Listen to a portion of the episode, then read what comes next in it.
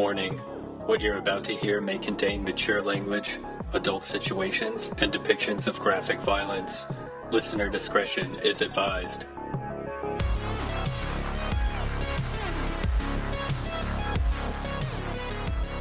Are you recording now? Yeah. Okay. Yeah. We're, we're live, pal. Oh shit. Okay, guys, I'm gonna do it. I'm gonna introduce everybody. Pretend like we just started talking. Okay. We, nothing's happened before this. Well, hey guys, here we are. We're back. It's the Trash Sheep Podcast. Uh, it's me, Elliot, joined as always by Keith. Howdy, Keith, howdy, doing movie today? lovers. I'm doing great, man. I just talked over your, very- your question, but we have a very special guest today, an old friend of ours. You, he, you've made some, you've made a guest appearance on the show via like a little sound blip recording, I think, before. But this is the first time you've been on the show. Uh, everyone, say hello to Chad Opitz. Hello. Hello, Uh, Chad- movie lovers. Chad is an old friend of ours. He's a popular Bay Area comic. He is co-host of the podcast. Is it Loud and Browd or Browd and Loud? Loud and Browd. Loud and That's cool that you're bringing it up. Yeah. the eyebrow-centric podcast where they just talk Yeah. about great eyebrows. Uh, it's a good show. Is it? Where can people listen to that show? That's on uh, Apple and Spotify. Okay, it is on Apple now because it wasn't on Apple, right? It initially was not, but now it is. Okay. Yes. Okay, that's good because that's like I would I always forget to listen to podcasts if they're not on Apple, so I only had to listen to a couple episodes of it, but it's delightful. Uh, Frequent, like I said, a frequent comic in the San Francisco Bay Area comic scene, and can be seen in the upcoming season of the Billy Bob Thornton show Goliath. No. Is your character No. a secret, or can we talk about it? Of course. what is Yeah, you can that? Tell about me about it. Uh, I got okay. It's a kind of a nutty. I'm, I'm going to be playing young Francis Ford Coppola, and the way it came about was very wild because my roommate is uh, was a comic and did a bunch of like commercial acting, and he saw a casting network thing calling for a young Francis Ford Coppola for Goliath, and he was like, "You got to look at this picture they use." And it it did look a lot like me, the specific picture they used for this casting call. And that I was like, "Oh, that's kind of nuts." And then that sh- night at a show, a comedy show, one of the audience members afterwards came up and was like, "I saw this." Thing for a casting call for a young Francis Ford Coppola, you gotta do it. So And that I was like, separate from the I other guy. Like, yeah, and so I was like, "Well, yeah. I better like fucking do this. And so I the next day I signed up for that casting network, sent them a picture, and a week later I got a call. Like I was actually coming out of a movie at the Alamo Drafthouse in San Francisco, and um, I was like, "Hello," and they were like, "I'm the casting director for uh, Amazon's Goliath, and we'd love to have you play young Francis Ford Coppola." And I was like, "Do I have to come audition?" And he was like, "Not if you look like that." Holy shit. it was the role you So- were born to play. Yeah, but it's not even like it's like a basically just like a featured like extra thing because I don't have any lines. It's just like they filmed the scene in uh, Caffe Trieste, which is where uh, Francis Ford Coppola would write in the early '70s, and uh, so it's just me like in a couple of shots like writing on a typewriter. it's basically like an Easter egg. Like there's no reason for me to be there. Like when the best part definitely was like when I went walking in and like all the staff of the cafe were like, "Hey, "It's Francis!" Oh, and they're all like clapping. And there was a huge picture of him on the wall, like behind the like counter, in the outfit that they had picked out for me. So Do it was they like do really anything- rad. That Did they do anything fun where they like set you up? Like, are are you in the poster in the same shot? I don't know. That's a good question. I, I I mean I couldn't see I didn't get to see like how they shot it. I know that there was like a, there was a very there was one shot where the camera guy was right next to me like kind of shooting past me like getting me in the forefront while Mm-hmm. I'm typing and there's like a little espresso and like a little uh, pastry by me and then there was another shot where he's further away getting me in the background so maybe in that shot they get Mm-hmm. the picture and me I'm not sure Conceivably, But- you could be on the thumbnail art on Amazon Prime or in the like opening title sequence. I mean, I don't think so. I mean, I'm. It's literally just like a like a Easter egg. I, I, I mean, they could even cut the whole thing out. I don't know. but like um, it's No, I, th- I think you're gonna land a unnecessary. Thumbnail. You're gonna be the thumbnail. Yeah. Was uh Like- was Billy Bob in the scene or was it like other characters? No, he was not. It was um apparently like a new character, uh, new to the season because uh, played by Jena Malone, who was in uh, Hunger Games, like Stepmom and stuff. Yeah. So she was there talking with another character, um, but I did not know who that actress was. But there's two two actresses talking in the scene. Was this a, was this cafe? Is it in San Francisco? Yeah, it's it in somewhere- North Beach. It's in North Beach area, like right off of Columbus Avenue, like Grant Okay. Green area. Because for a, for a second, I was like, there was this. Um, I was once driving from from San Francisco to L.A. with some mm-hmm. people, and we stopped in Monterey Bay and had and had breakfast Yeah. at this cafe there. And it, their whole claim to fame was Francis Ford Coppola hung out here, and they had like all these pictures Oh. of Francis Ford Coppola on the walls. really? Yeah, it was just like little little tiny place, and it's just like, yep, he'd come in here and he'd eat food and he'd eat pasta. Da da da da. You always hear like Monterey is mainly like, isn't it? Hemingway was a bit like loved doing stuff there. Because I don't know. I mean, it's definitely like, you know, it's definitely in that area where a bunch of those, uh, you know, like 40s, 50s, 30s writers like Kerouac, Yeah. all those guys hung out in that ger- Oh, yeah. general area. Well, the- you know, this all the beach bummy this- type guys. Totally, yeah. The the cafe was is for sure. It's right by where like there's a like in fact there's a whole store dedicated to like beatnik poetry and stuff like maybe Uh-huh. a block away. So like uh, yeah, Kerouac and stuff like that. Uh, Ginsberg, of course, and like all like all those people. Uh, so it's right in that general area off of like um, North Beach, Columbus Avenue. If I was gonna Yeah. do speed, write poetry, and possibly murder my girlfriend, that's probably the place I would want to be. Yeah, One Looked hundred like a cozy percent. Yeah. place for a murder to write. Yeah. So, Chad, like, how's the return to you know doing live comedy again? I mean, I know you were doing some shows during the lockdowns and stuff, but they were like very sparse and always outdoors Yeah. and stuff. How does Some it feel outlaw to be shows. back to Totally. full on full on comedy It- circuit again? Man, yeah, because I went, I did, I went si- like six months without doing anything at all, all in terms of like live stuff. Um, and then like yeah, very sporadic. Maybe maybe if I was lucky, one or two a week for another four or five months probably, and then started picking up again. Um, and then the like, like a little over a month ago, they made it like reopening fully. And that weekend, I actually I was doing a, a weekend with uh, Brian Posehn at Cobb's Comedy Club, and I didn't I didn't know like what that meant. Like when they were like, "Oh, it's June fifteenth. It's fully reopened." Da da da. da. Um, so when I, I didn't I, I I was I always get very nervous on the first night of a full club weekend so I have to like collect myself and I'm just kind of wandering around alone like up in the green room and so when I walked out on stage I didn't know that it had been fully reopened so there's like you know 300 people or something there and I was like Yeah. oh, oh shit. I was very like oh my god. Like real wasn't prepared mentally for that. And so like the first minute or so I was extremely nervous until you know the jokes started landing. And i was like all right this will be fine. But yeah it, but it's been Yeah. great. And, and the shows have been amazing lately. Like i did one last night uh, at this place called gasser garden in san francisco. And it was phenomenal for these comic really good comics named amy miller and johnny pemberton who's been in a lot of stuff. Uh, he was in an ant-man and uh, he's really nice and gr- funny comic. He does like a lot of like music based stuff too.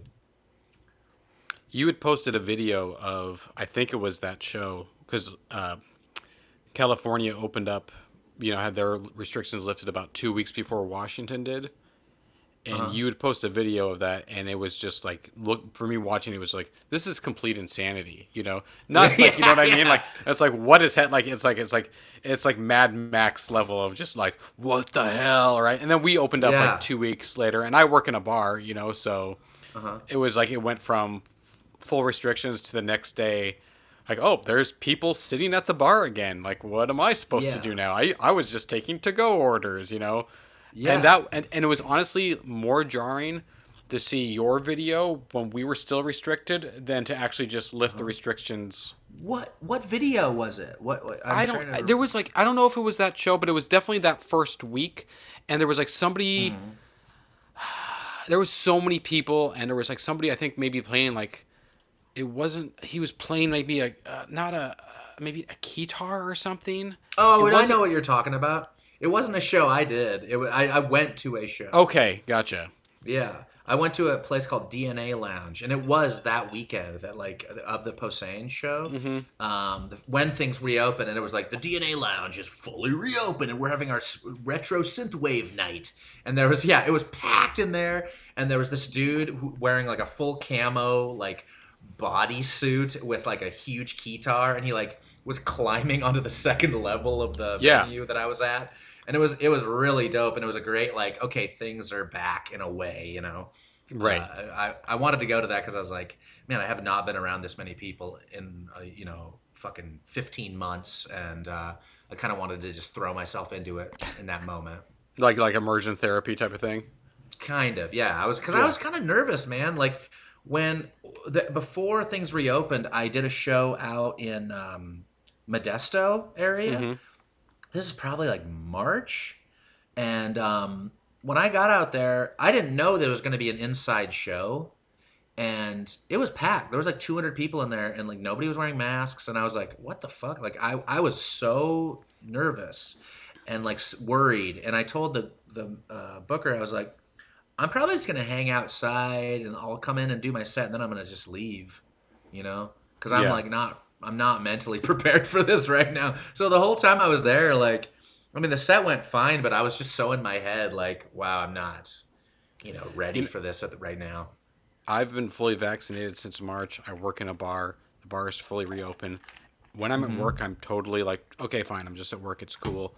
I'm still weird about being around a lot of people Yeah, in any other scenario. You know, like I'm not Yeah. like I won't freak out or anything, but it just feels odd. You know, well, it's weird enough being around a lot of people anyway. That's know? true, yeah. you, you throw in the concept of like, oh, I might uh, get something that could kill me or or kill other people. Well, I mean, that's know? the thing too. It's like I'm not like intellectually, I'm not afraid of getting sick at all anymore. You know, because I know Uh-huh, yeah. like uh, the more and more we learn about how, how well these vaccines are, it's like the worst thing that's going to happen to me is I get a little the sniffles. You know, Yeah, yeah.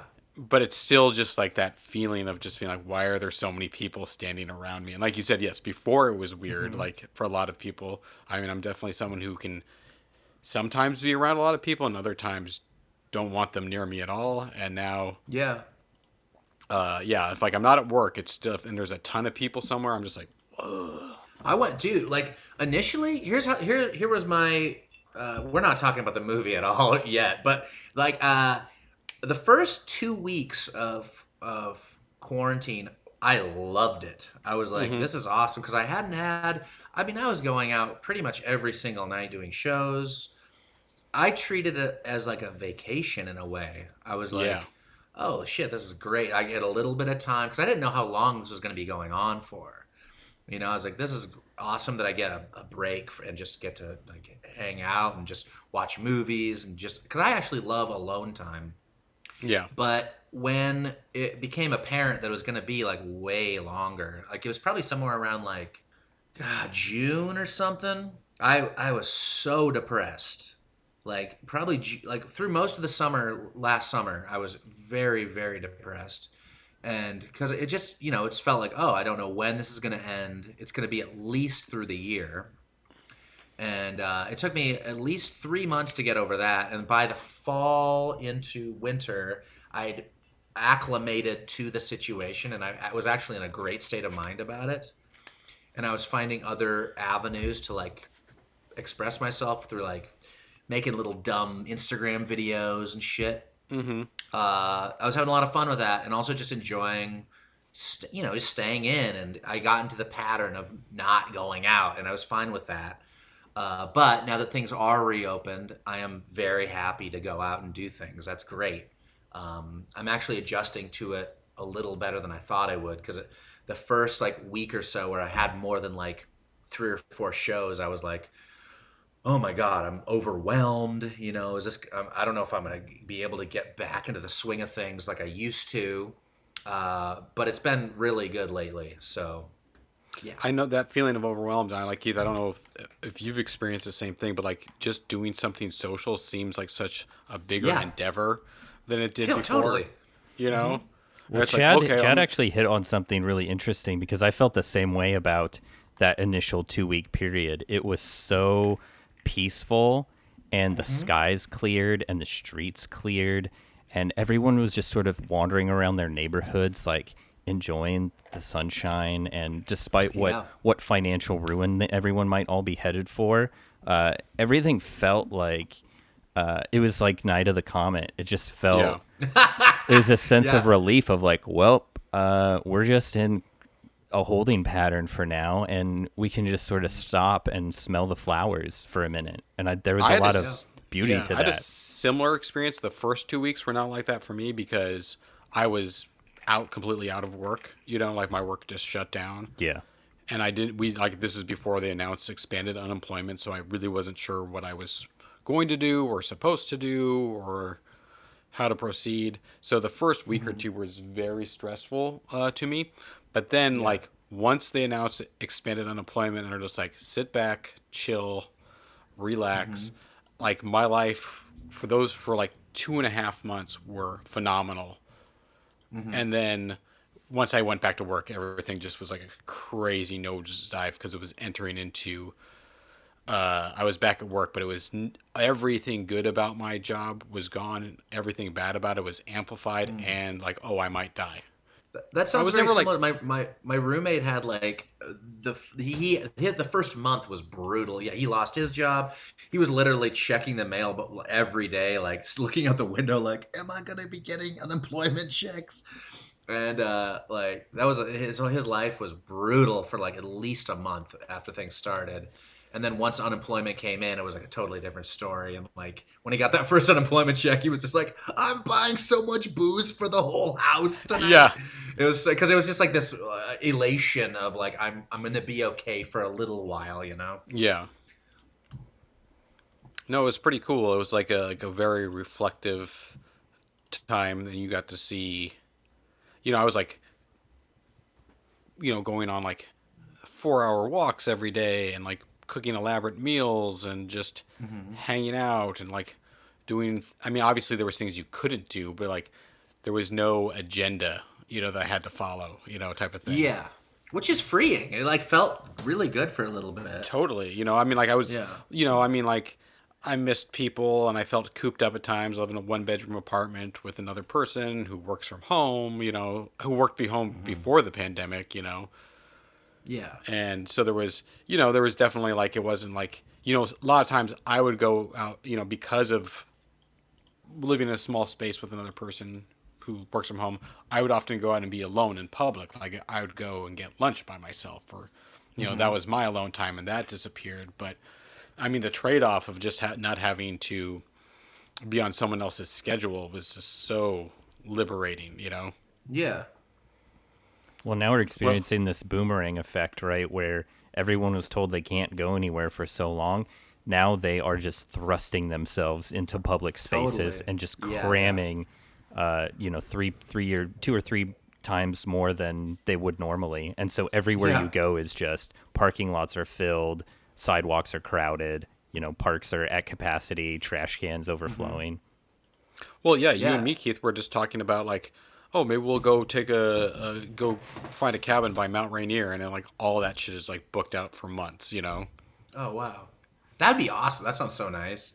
Well, uh, in in regards to that, like you're saying, like everyone's just going out. Like last night, I did a show at this bar in San Francisco, and there was this couple that came up to me after the show, and they're like, "Hey, can we get you a drink?" And I was like, "Oh, sure." And then they got their bill back, and it was like two hundred dollars, and they're like, the the guy's like. Oh my god, how many coronas did I buy? And you know his girl his girlfriend was just like this is our first night out in months. It's okay. And I'm Like, like, just I buying can drinks buy for my everybody? own drink. You know, I can buy my own drink. No, I think he bought like they probably fucking bought like 15, 20 Coronas or something. No, I mean it's it's fair to point out that in San Francisco, a Corona is like twenty five dollars. That's right. yeah. No, you're right. I'm, dude. I bet you uh, they're at least minimum seven to eight dollars, which is That's absolutely insane. fucking crazy. But I mean, is that anywhere you go? Because I mean, like I've had so many No, no, experiences no. traveling where it's people are like, you know, talking about. I've been to Hawaii a couple times, and people will say like, "Oh, you can't go out to eat in Hawaii because everything's Uh-huh. so expensive." Like, no, you can't go out to eat in Hawaii if you're like a really dumb tourist, you know, Yeah. and you just you like can you can find places. Yeah. Absolutely, you stick your head into a place that's full of full of lo- locals. Go there. If it's full of like people Yes. with like, you know, like m- like their money like bill like their money belt is falling out of their shirt. Don't go. Yeah. there. You well, know, type of thing. totally. The bar was in uh, Marina, de, which is like right by Pac Heights. So f- shit there is just crazy overpriced.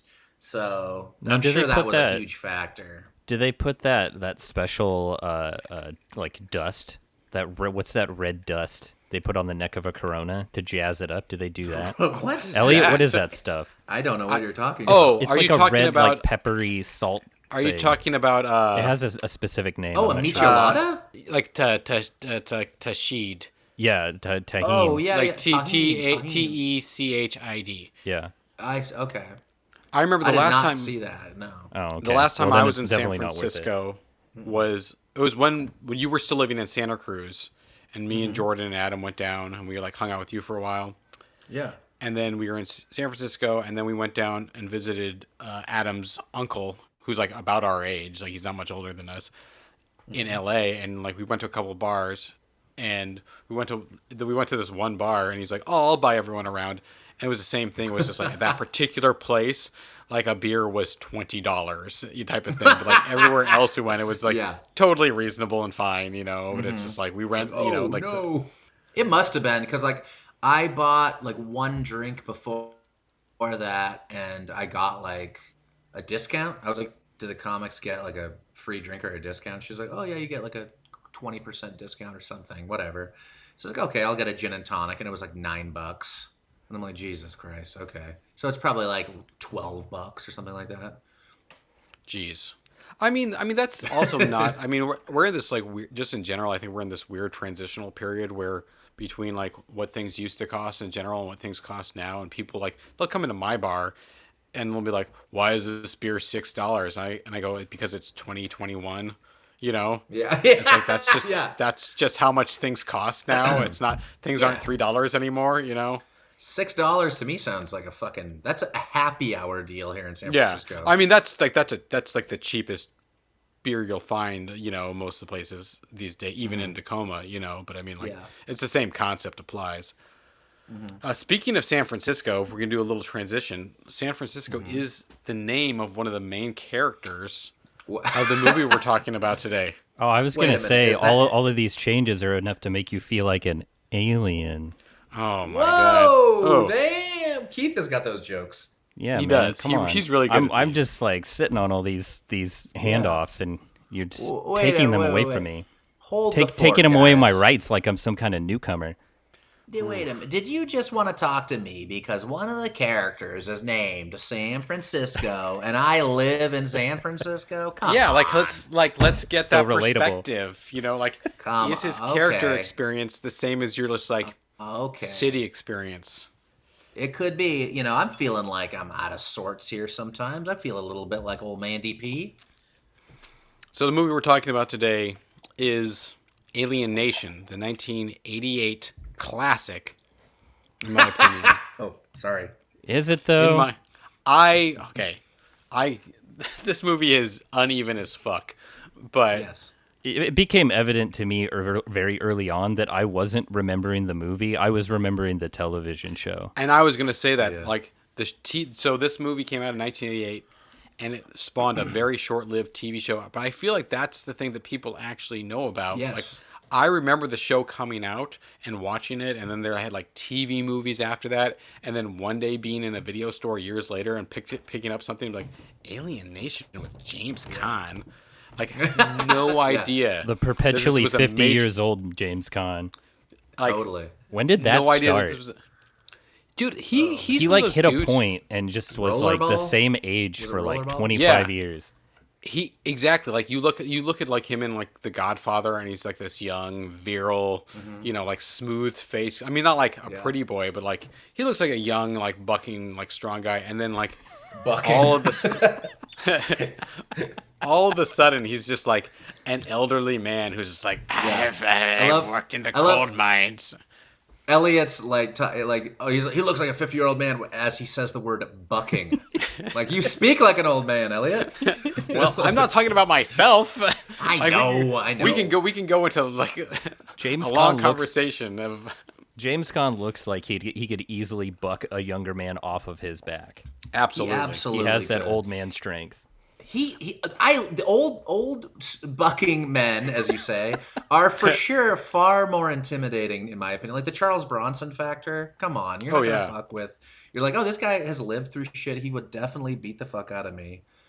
Uh, I think personally, the reason this film is remembered is because the show was on Fox right around the time The Simpsons came out Yeah. and they would air adverts for the television show during like really popular shows and i remember as a child seeing those ads and like being terrified like it would scare me so bad i'd think of see those alien like the alien look is like very unsettling it's, It's like like- human looking a little bit but Yeah. it's like there's some oh it's very awkward. It's just human enough, but weird enough that like it's just there's something wrong with it. So wait, let's so let, Yeah. do you- Keith, you do not like this movie. I I like some bits of it, and I like uh, kind of the some of the overall themes. But yeah, as a whole, it uh, it kind of really fell on its face for me. Okay, so, Chad, where do you weigh in? Just like an I'm, just- overall I'm opinion. kind of the same like i don't i don't dislike it but it's definitely not very good Oh come on, It's fellas, like- we're gonna need hotter takes than that. Let's turn up the it's juice not. here. I mean, it's not a piece of shit, but it's definitely like I, I it's such a solid like two star movie to me. Well, that's what Roger not- A- Ebert gave it. So I guess I'm the only person who really likes this movie. Wow, what yeah, a twist! And there's dumb stuff in it. Don't get me wrong. There's just parts where I laugh out loud.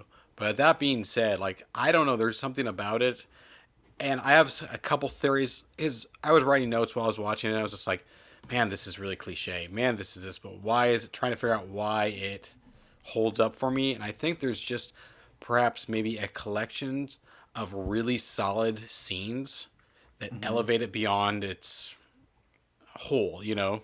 Yeah, Well, it's framed by the the buddy cop formula, right? It, it's taking an, an existing format and just kind of injecting some new ideas and a little bit of a fresh take. Although, like obviously, a movie like Lethal Weapon would sort of do a lot Well- better, right? yeah. I, I, this also to me like this came out like a year after The Hidden, which I think is a way better alien. The Hidden's really good. Yeah. cop team up thing and uh, like that one's just so much better in terms of i feel the relationship between the two guys and the uh, action stuff is so much better in that Oh, movie. definitely. That's funny. So you bring that up. The Hidden's really good. There's not a lot of buddy cop movies like this where it's human and alien, which seems like such a ripe property that we, we would have gotten a flood of these movies at the height Yeah. of the buddy cop era, but we didn't. We got this one, The Hidden, and sort of maybe uh, I Come in Peace. But they never, the, the alien cop and the human cop never really team up. Like the alien cop just kind of like passes the Oh, buck. he's such a dud. true yeah. He is so is a total disappointing. So Yeah. disappointing. He gets Uh-huh. some good running away from explosions and jumping off of cars, but aside from that, he kind of just just blows it on all levels. Well, you know, the guy who directed uh, in I Come in Peace is uh, the stunt co- coordinator from Predator. Go yeah, on. so that was his that was his whole Yeah. thing, and it's like he was just like he got the job, I think, because of Predator, and he also directed Action Jackson. He only has directed a few movies. oh hell yes oh But yeah craig the thing- baxley Yeah, and he was just like he's Okay. like I'm gonna come in, I'm gonna deliver incredible stunts on a low budget, and that's why I get to make movies. You know, it didn't Mm-hmm. matter. Like he would just show the people the dailies, like look at this, and they'd be like, "Wow, like the, you got this stunt for fifty bucks," you know. did he do did he do uh, stone cold the brian bosworth movie too He did, yes. the Brian Okay. Bosworth story, yeah, Which yeah. I've never, I've never actually the seen that movie. documentary. What? You've never seen Stone I've never seen it, Oh no. my god. the You, oh second man, that's definitely the second uh, sci-fi material. summer is over, we're watching. We're doing a, a tribute to Brian Bosworth. Yeah, you got to see Stone Cold. Oh, right, with a that's- jacked that's up next. Lance Henriksen. He, yeah, What? yeah. He's I mean, there's juiced so to the many gills. amazing character actors in that movie, and the stunt work is phenomenal. I mean, like Baxley is. I mean, like look at fucking Predator. It's top Yeah. fucking notch. It's one of the best action movies ever. I mean, it's beyond an action movie. It's Yeah. it's a, it's a lot of things, but as just a straight up action movie, it's like it's hard to compete. You know. Yeah, only surpassed by its sequel, Predator Two. Okay, that's another. Hey, buddy. I got an agenda. Let's dial it back a notch, Keith. Uh, maybe one day we'll release that uh, the Lost episode. Yeah, that was the first one we did, and we're just like, we can't release. It this. was It's just too- barely. Wait, w- is it about Predator Two. Yeah, we no, we recorded two episodes before we ever released one, just to kind of like practice and warm up, and they're like unlistenable. They're absolute garbage. was that one so controversial you couldn't release it? I think it was just like four hours long of us talking about literally nothing. Okay. All right. Like kind of like the beginning of this one. It's like, Absolutely, remember yeah, when John, the Bill Paxton got his spine ripped out? Oh yeah, that was great. Yeah. Um, no, but that, this that movie, does like, sound great. this movie came out at the height of the buddy cop era, you know. So it there's all this pre-existing setups and pre-existing characters that are so formulaic. Um, but there's something like, it, and it is all those things, but there's enough things in it that like make it seem fresh to me or seem legit at least. Like the in- opening news intro, Oh, that is easily one of the the top scenes.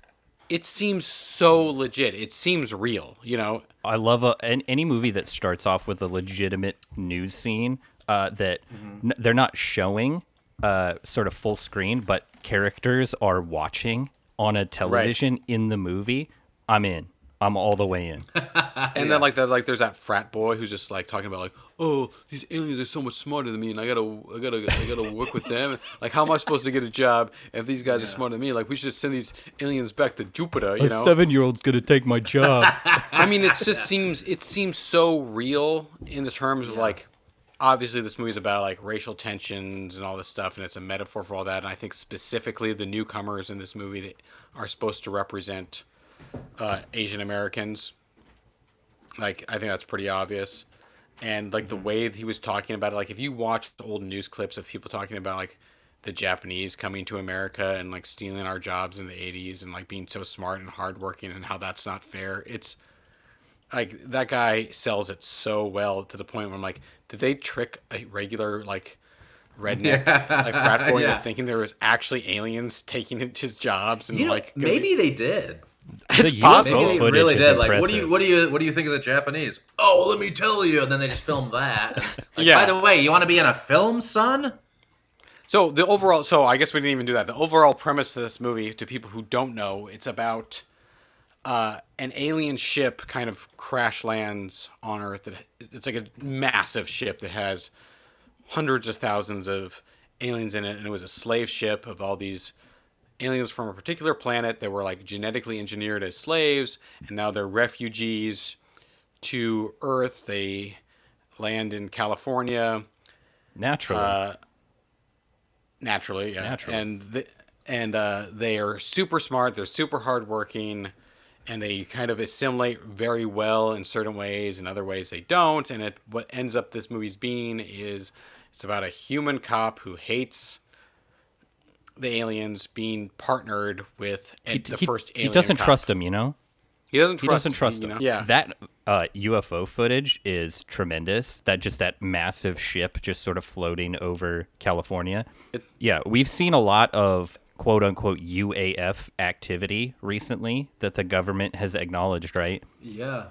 What would it take for you guys to sort of buy in? Would it take something as extreme as this sort of city-sized UFO uh, hovering over and dumping, you know, slaves into California, or are you dazzled enough by sort of these twitchy blips on, you know, dodgy uh, radar?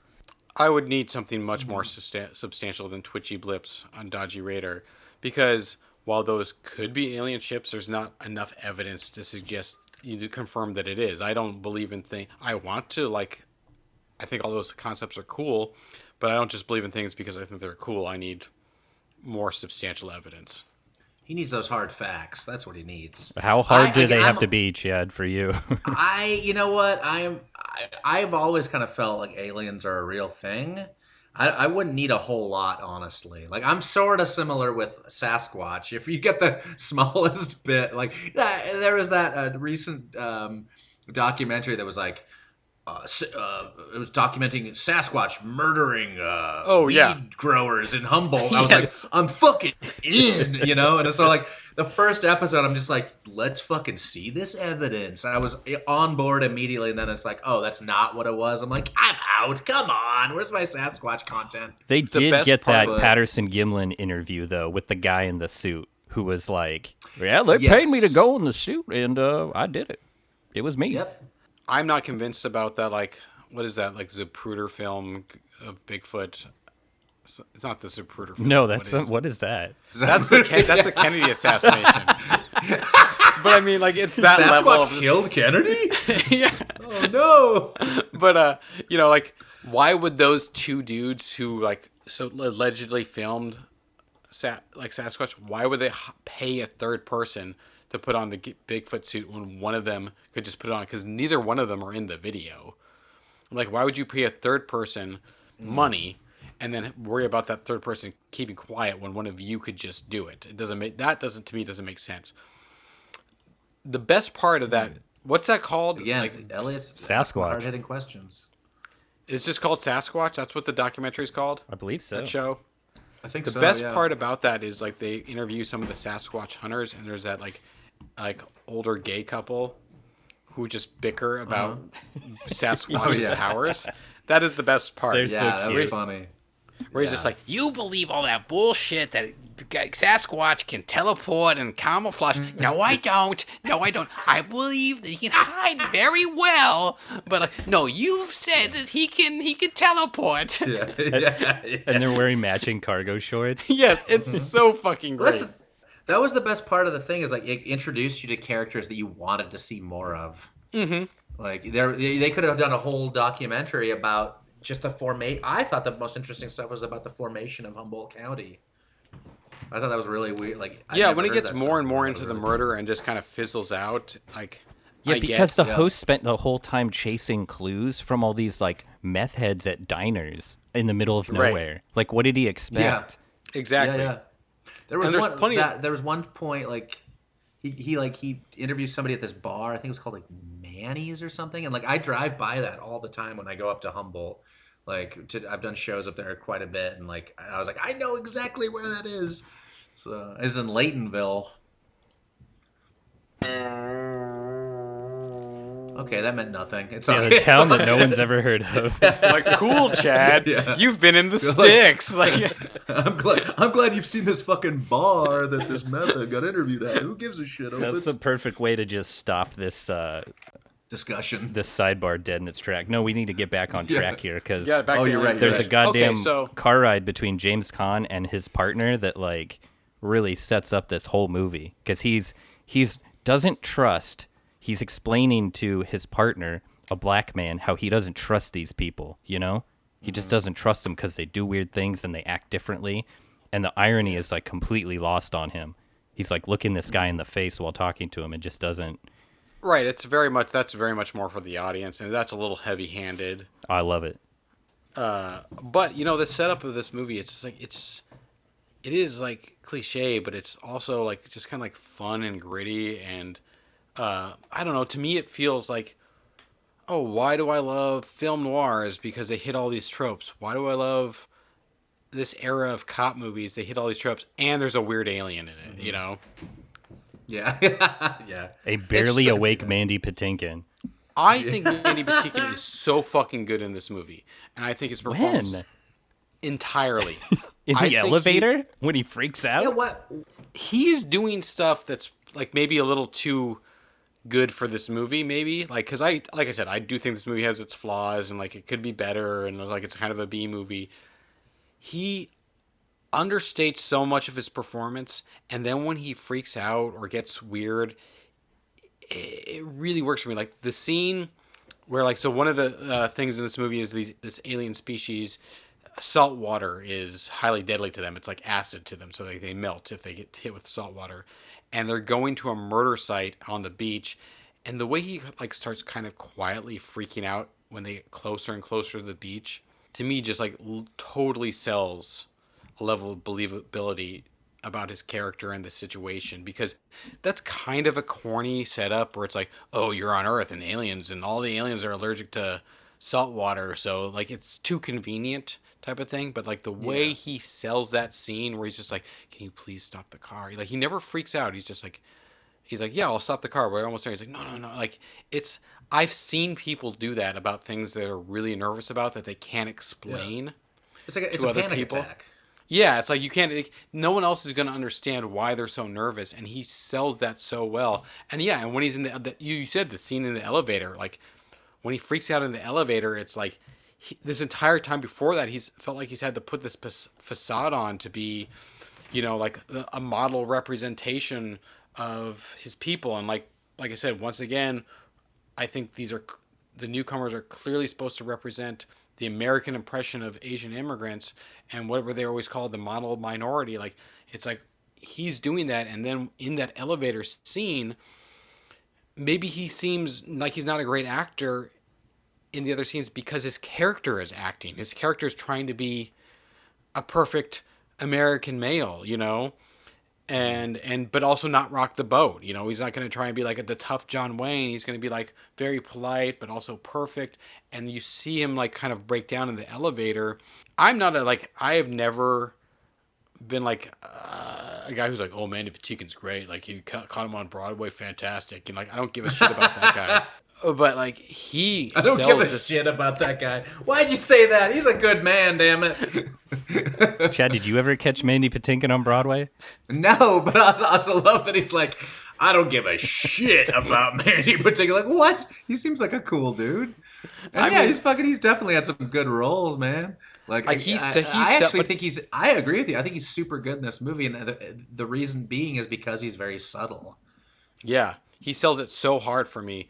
Where like James Caan is not subtle in this movie, but also like that's kind of the point. He's supposed to be like Yeah, the exactly. ultimate like the ultimate like I'm an American dude. Like I like fucking drinking beer and like f- uh, watching football. Like he shows up to work in a Dallas Cowboys, Dallas Cowboys shirt. shirt and like just like slaps people around for no reason. Like the cliches in this movie kind of work because this movie's kind of almost a satire in a lot of ways, and maybe doesn't like complete. Maybe the it's the movie's biggest flaw is it doesn't completely lean into one thing or the other. It's like we want to be an mm-hmm. action movie, we want to be a satire, we want to be social commentary, and it doesn't do any of them completely.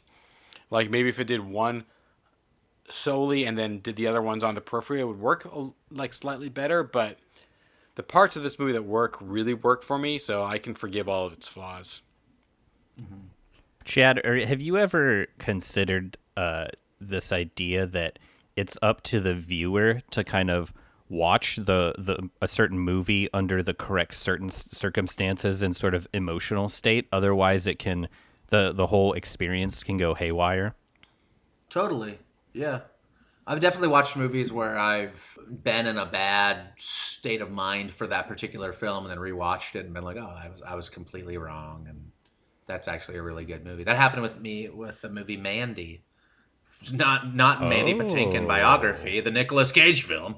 which you know, it should have had a little bit more about Mandy Patinkin in it, but you know, the first time I watched it, I was like, I kind, I was just, I had a bad experience at the theater I saw it at, and I was like, kind of in a shitty mood, and I didn't like the movie, and then I rewatched it again recently. I was like, oh, that movie's awesome. That's crazy because I distinctly remember you sending me a text after you saw it Yeah, saying, "I fucking hate Mandy."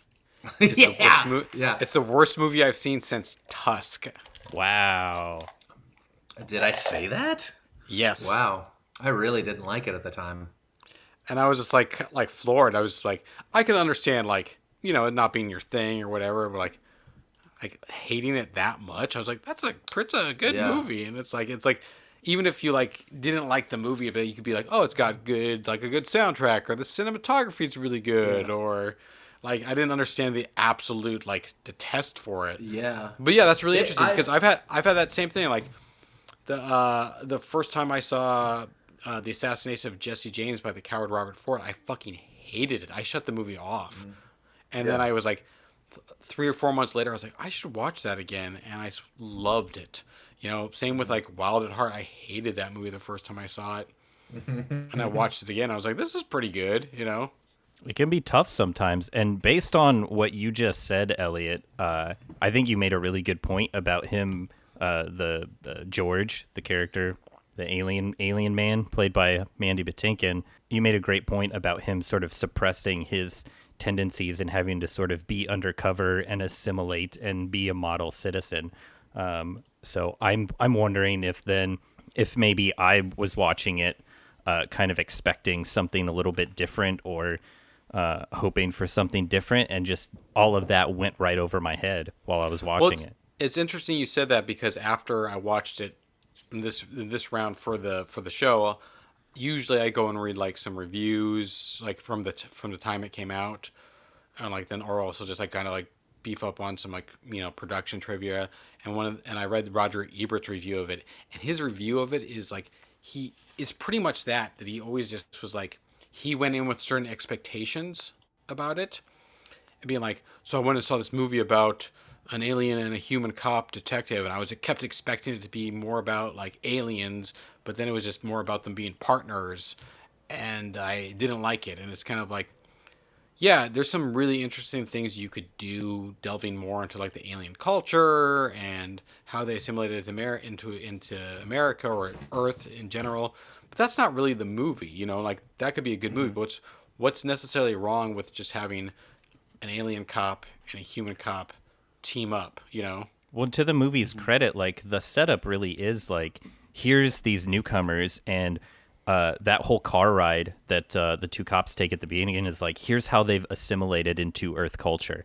There's nothing really. There's only some minor things about newcomer culture and and their biology and things like that, but mostly it's you know look how they've uh, you know become prostitutes and involved in gangs and uh, you know become captains of industry and all these different things.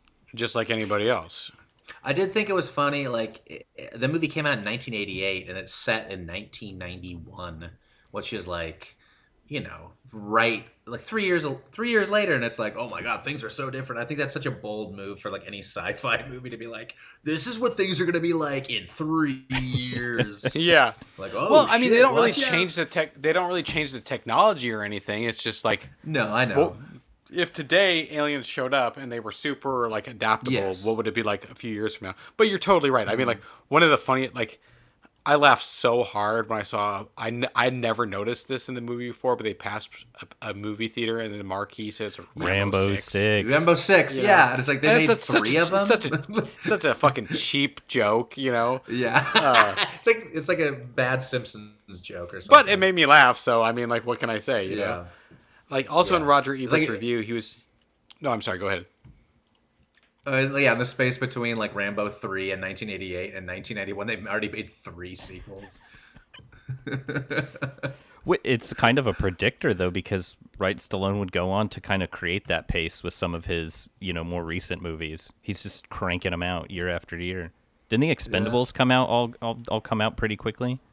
Yeah, they came out pretty pretty quick. I mean, sequels come out like way faster than they used to. Like in general, I, I feel like you know. Uh, I don't know about that. I mean, the the Bond movies were definitely like cranking them out year like one year apart. yeah, like, that's in the true. I guess maybe more like you see. I mean, like yeah, in the '80s, like oh, Friday the Thirteenth movies came out one after another. Yeah, you see yeah, s- yeah. movies with like mega stars That's true. being like like how many like John Wick movies. Love John Wick movies, but like Mm-hmm. in the past they would not come out in this like quick of succession. You know. Uh, I mean, they still. I don't know. They still give them like three years in between usually. Maybe you're right. I could just be like. What happened older, with it's- uh, and uh, Matrix faster. Matrix Reloaded and uh, and uh, Revolutions? They, Well, they shot sh- shot those yeah. back to back, Back and to then back, they came yeah, they out did, yeah. like what four months apart or something like that. Yeah. Something kooky. Yeah, very close Mm-hmm. together. I don't. I don't think it was that close, but it was like in the same year. Yes, pretty Mm-hmm. absurd. It was. So in in uh, Roger Ebert's review of this movie, he, it's really funny because he offers alternatives for how this movie goes. He goes, This story has been recycled so often we can recite the dialogue right along with the characters, but we're thinking maybe the aliens will provide a new angle. The, the filmmakers couldn't think of one to last, but I'm happy to offer several. Example one: The newcomers have a secret agenda they're not they're not concealing from humans. Oh, uh, that they are concealing from humans. That's actually in the movie. So uh, one of his ideas is in the movie. The second one is this is Invasion of the Body Snatchers all over again, except the pod people are operating in plain sight. That's a cool idea. It's also a movie that came out that same year called They Live. And then uh, three, the race that bred the newcomers to slaves sends its warships to recapture them, and humans and newcomers fight side by side to repel them. Boring. And then the third one, or the fourth one, is this is a political satire on the role of minority groups in Los Angeles, which is kind of what the movie is already. Like, so Yeah. he went in with, like I said, like he went in with these expectations for it to be this thing that maybe it just wasn't enough of what he wanted or what these people wanted. Like, I don't know. Like, maybe this was just like a bad timing type of movie, you know? Let me Maybe stop you ch- for a second. I just want to Yeah. remind you that uh, Roger Ebert is in fact dead, and you didn't have to kill him again. Well, sorry. You you should Don't we should piss have on just his grave, Elliot. we should have just called this episode Elliot. Elliot absolutely dis- eviscerates Roger Ebert. Here's what I'll say Elliot about Roger. shits on Ebert's grave. I think Roger Ebert is actually like is one of the better movie reviewers because he's not someone who feels like he just has to like tear something apart because he's a reviewer. That being said, when he doesn't like a movie, he will say just the most unfounded things about it. Yeah. Just to like Yeah. kind of like twist the knife. You know, it would be like, and this movie had uh, had a camera in it, and it's like, well, yeah, all movies have cameras. That's how they shoot movies. You know, How dare they? they used a script for this movie, and it's like, well, yes, sir, that's how how you do it. Maybe this was like, maybe it was too close to, like I said, like I am firmly convinced that this is a metaphor for Asian Americans coming to America, you know, in that era, and maybe it's too close to what's going on for people to kind of like either pick up on it or accept it. Mm-hmm. I think this. I mean, there's movies that are have come out after this to have similar kind of like plots or deal with similar ideas that have been more successful. Uh, District Nine. It's. I mean, it's not a buddy cop movie, but it deals with a lot of the same issues. Uh, you we Yeah. talked about this movie a lot, uh, Alien Nation a lot, when we talked about Bright, which is not a great movie. But we just didn't think it deserved the like like reaming that it got. But like we all we said, like it's we did say like it's Alien Nation, but it's not as good as Alien Nation. You know, it's the same concept, but like that movie is, even though it was critically reamed, was very popular. You know, and this movie was not. Chad, what'd you think of uh, Bright? Did you ever check that one out? I actually never saw that movie. No. I think I was kind of put off by the reviews of it that made it seem like it was like not worth seeing. It's weird because it's not. It's there's dumb stuff in it, and it's not the best movie you're ever gonna see. But like when you, if you list like read a review of how awful it is and you watch it, it's it doesn't really add up. It's like it's a perfectly Yeah. like fine movie. Has some a few like really good action scenes, and it's pretty fun. And like when you mm. just people ream it so hard, it just seems like one of those movies that everyone decided they weren't gonna like before it came out, type of thing. Yeah, in fact, I might Yeah, I might give it a second look because after watching this, I'm sort of and after kind of some of the stuff you've already touched on, I'm like, hmm, maybe I just need to look at it with different eyes. Maybe I'm at fault here. Yeah. I mean, that's kind of a that's kind of a hard concept. Like, are you at fault because obviously the movie is supposed to sell itself to you? How can I suck less? Is a question that I often ask myself. Yeah, I one thing that kind of like I, I was reading up on, I didn't know that the original score for this movie was done by fucking Jerry Goldsmith, and they I read rejected that last for night some too, other yeah. guy. what? That's insane because that guy is one of the best composers of in film history. they said it was too weird. They said his score was too weird, and they wanted a more like traditional score. Which I do really like the score in this movie. It is a very like kind of like classic '80s like. There's like saxophone like like cues and stuff. You know, like it really uh-huh. works. But I can I would like to hear what his original score was. I also read that the movie was like delayed because it was heavily re-edited to be like more fast paced. which uh-huh. maybe it's there pretty was short. It's like ninety minutes, right? yeah, like maybe there was a lot more stuff about like the aliens integrating into, society and well, like I said before, like why I don't think it necessarily needs to be about like it doesn't necessarily need to be as heady as Roger Ebert demanded it to be. Like it would have been nice to see a little bit more of the newcomer culture. Like we go to James Caan's house, but we never go to uh, Mandy Patinkin's house. You know, we don't s like we get little blips of it, and it would be like a little bit more interesting maybe to go like deeper into what do they call it in oh they call it Slag Town like where all the aliens live. Yeah, yeah. It would be Totally. would be interesting to go more into that environment and investigate that a little bit more because Mm-hmm. when they do do that, it's some of my favorite scenes of the movie. You know, Yeah. You know what? That reminds me when I wa- I, I watched um, the movie Gung Ho recently, and which I actually kind of thought sucked, like Ron Howard movie. Be, Yeah. because like when the the stuff when they the by far the most interesting stuff, the stuff with Gedde Wat- Watanabe, uh, when they show his family trying to adapt to America, is so much more interesting than the fucking American characters. yeah, I was like, why didn't they make the movie about that? Like that was so much more compelling to me than like fucking George Wendt like getting hammered. like I was like, I was like, who gives a fuck about these assholes? Like, like it, it was. It seemed like a way. It would be way more ripe for a movie.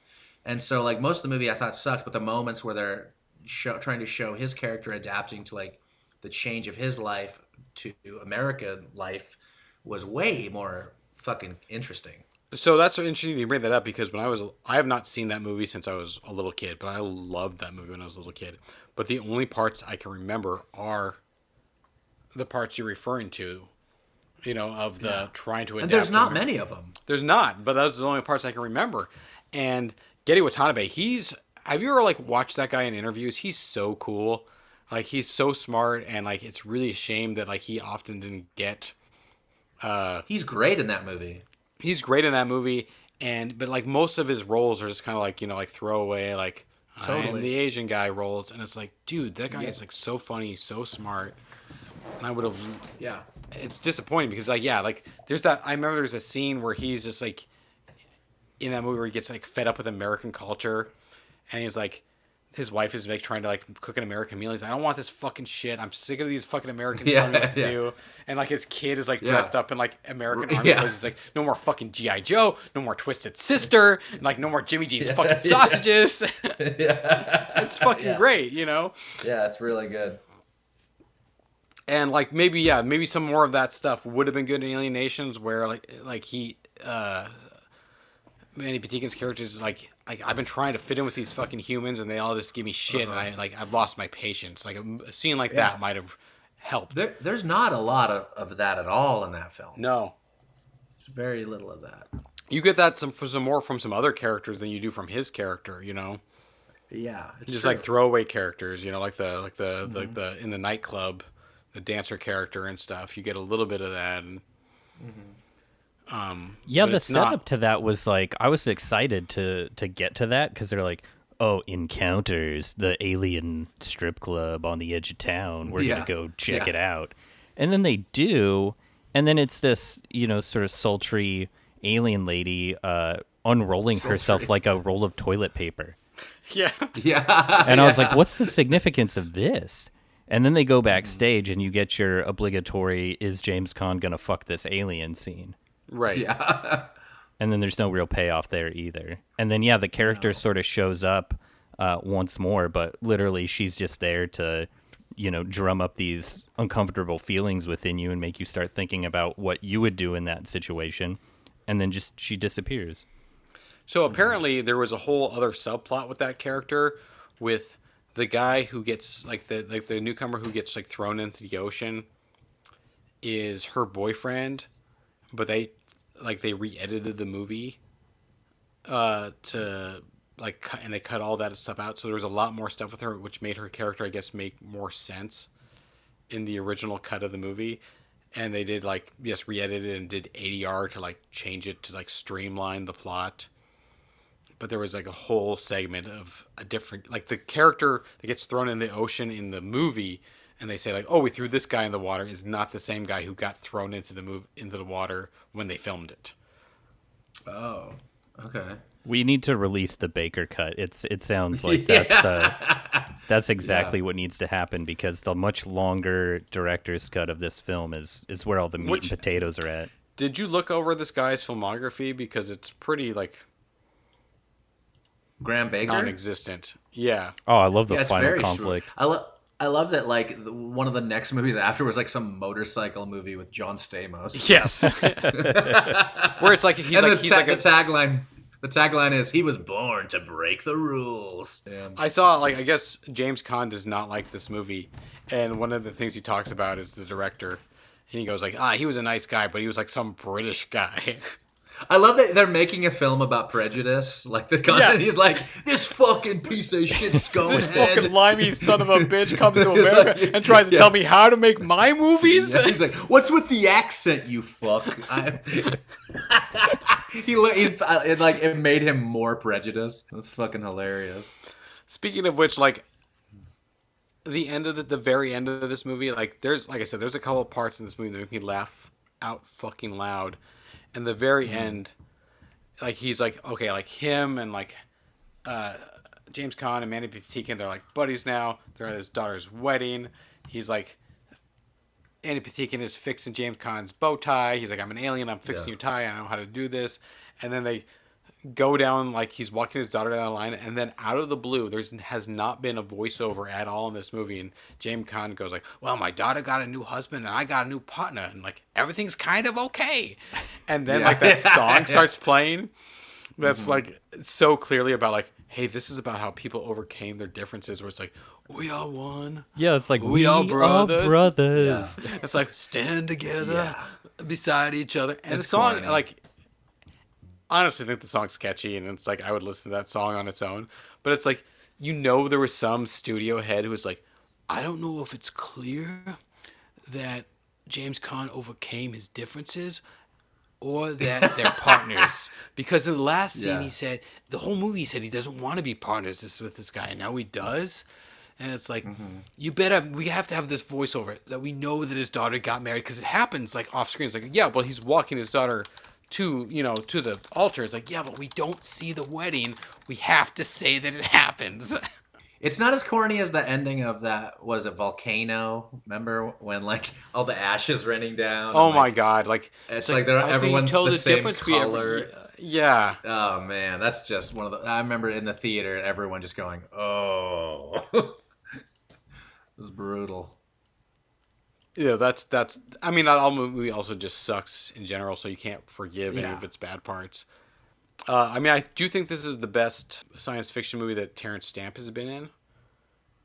I like that. I like that. Um, Terence Stamp like wouldn't play. He like he was like he wouldn't do the when he when he got changed by the drug.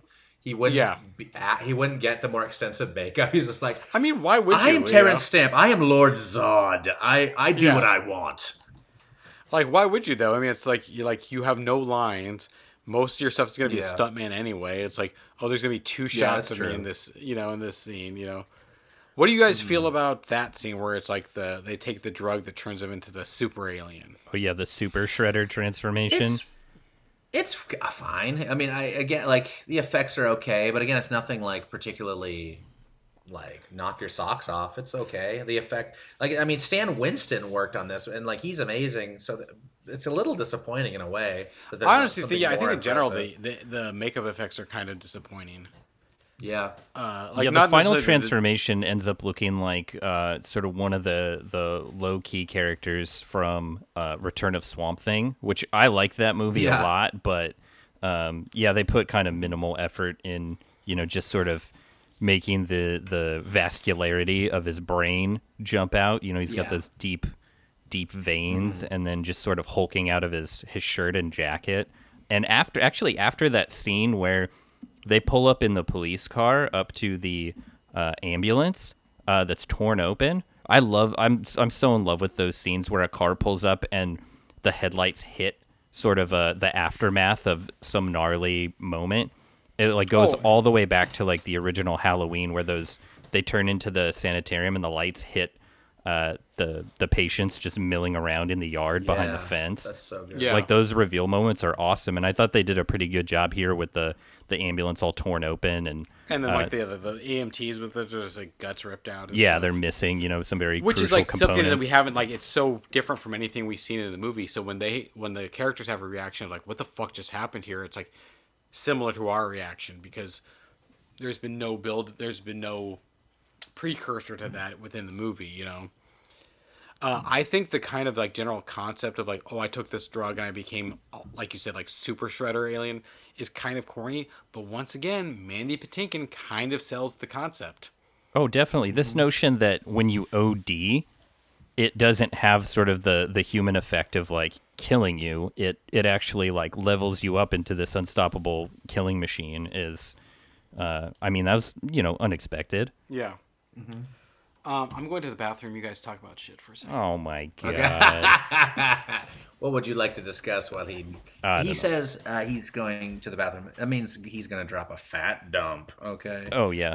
I mean, Spoiler alert. I'm happy with his the amount of regularity that he exhibits uh, on a Mm-hmm. monthly basis when we uh, do these shows. So it's you know it's good to know that my friend is is taking care of their their Taking bowel health. dumps. Yeah. yeah, yeah. Like he's he's chugging Negronis and he's chugging uh, some Pepto. Let me just touch on something though, because there's a there's a bar scene in this movie where they go in to, to get some answers. They're in Slagtown Mm-hmm. uh, to to ask some some of the tough questions, and Yeah. uh, they do a funny bit where he's uh, sort of, which one of you is uh, I forget the guy's name they're looking for, but he's like, which which one of you guys is such and such, and then uh, uh, everybody turns and looks at them, and uh, one guy in the back goes, who wants to know?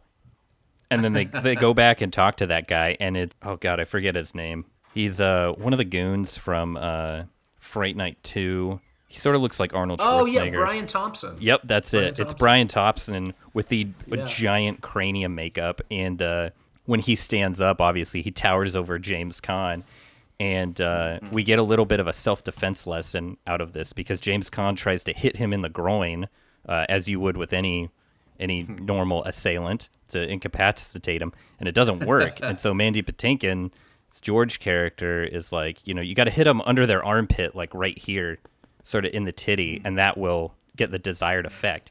You Yeah. are a self-trained but highly capable bodyguard to the stars. How would you handle a scenario like that? Well, I agree. Like, if uh, I mean, obviously, their body uh, is different than a human body, so you got to listen to old Sam Francisco, and if it's under the armpit, I think that's like actually like a pretty well-known like judo move is to like hit them un- in that area because it's super sensitive in the armpit area. So I think that was taken from like an actual like martial art uh, move, like from like judo, like is to like clock them under the arm. Yeah, there's like a main artery su- running yeah, for there. would- I bet that would hurt super bad if you got like just like especially like kicked in there. Oh my god, So that would be probably mess up your. Yeah, your sort of signature move is, is your your kicking combinations. So speaking of that, I've been back for a while, guys. I just haven't said anything. Will you let the man talk about his ability to do violence? no, I'm just saying, like when you're talking about the armpit, yeah. and like you're saying, like that's a signature move. One of my most like like wincy moments in any movie is in uh, the Devil's Backbone, where Mm-hmm. they stab the bad guy in the spear in the armpit with a spear. yeah. Oh man. It, that makes me cringe, like tight, tighten up so much. Just like the, thinking of like getting stabbed in the armpit. So I totally get it. Yeah. Oh man. Yeah, it's- it's a weird it's a weird space and like it's not one that's gonna get hit very often just because the way your body is designed. But if it's open up and like you can like clock somebody there, it's gonna fuck them up for sure. That's the end of that chapter. Uh, Elliot, There's how was your bowel in there, movement? Oh, I just peed. My the the, the urge to poop is completely past. but- Okay. Past like that dump you just took. Well, I don't know. I mean, I Do you ever do you ever have a like one of those bowel movements where it's just like it's essentially like a couple little pebbles? oh yeah. Like it's course. you know I don't know what types of foods or what sort of combination of stomach enzymes set that off, but it's very unsatisfying.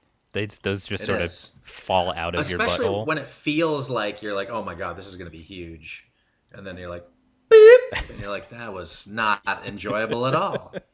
God damn it. Do you ever have ones where it feels like there's so much gas coming out with the poop that you're Yeah. like just something is like falling out of an open void?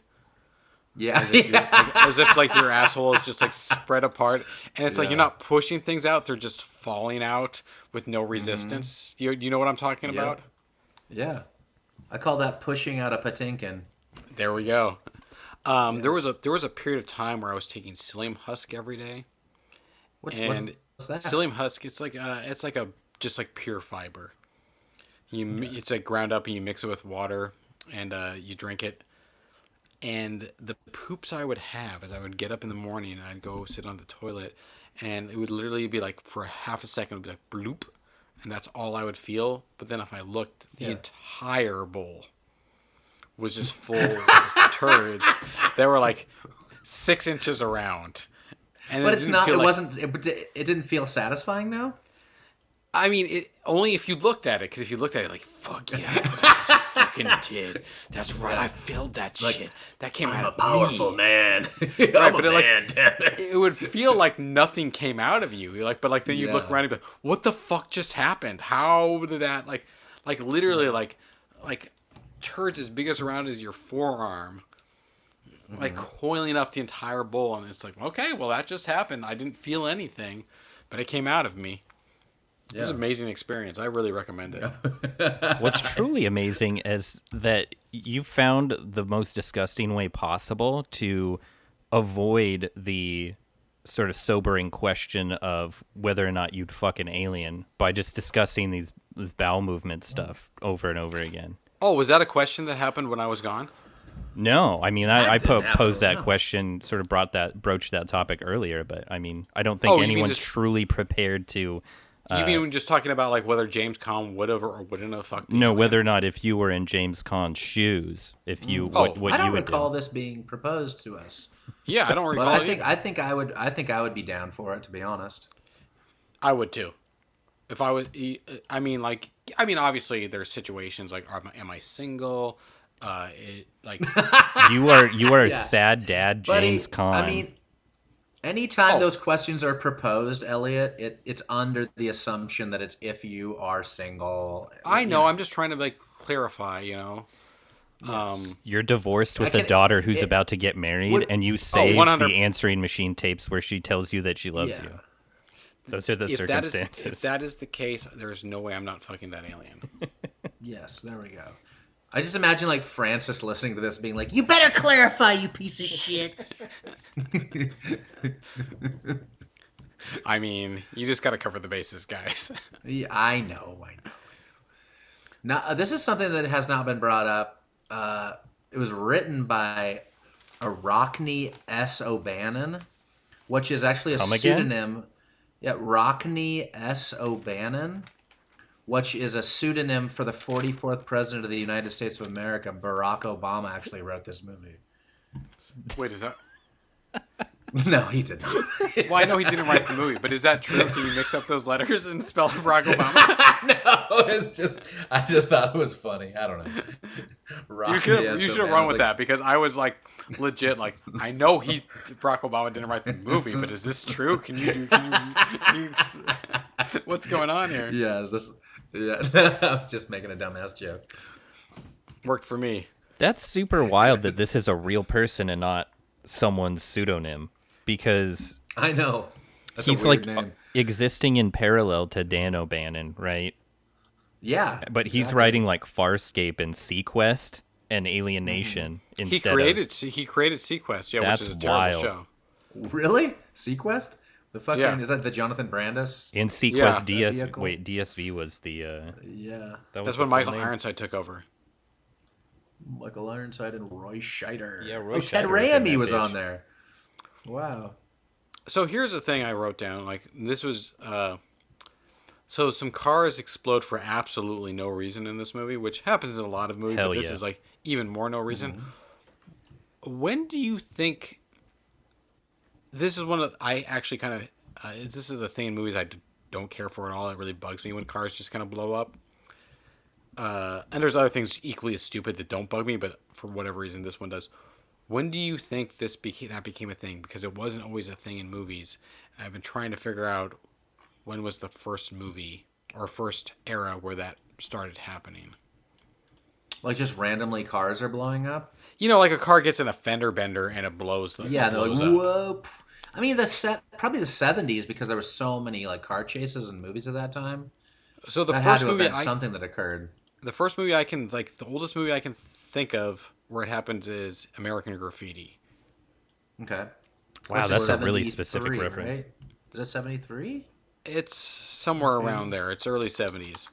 Like uh, there's like that like like ra- like drag strip race at the end with Harrison Ford, and Harrison Ford's car blows up. I that's the oldest movie I can think of, and that just started this trend of cars just blowing up because But wait, part of his his engine is exposed, right? And then he flips it. yeah, that's not that's still like that's the engine doesn't blow up, gas can blow up. You know, it would be the Well, You're not anything- you're not in charge of combustion. Who do you think you are? I actually have been, Yeah. I actually have been put on charge of combustion. It's a new job Oh, title shit. I've taken on. Yeah. He's Lead- the general manager of combustion. oh, Elliot, I'm so proud of you, dude. You've That's been what- wanting to get this like, job there's for a lot a of responsibility. You know, it's like it's a- definitely a career change. Uh, but I think I'm up Have you for told the your task. parents yet?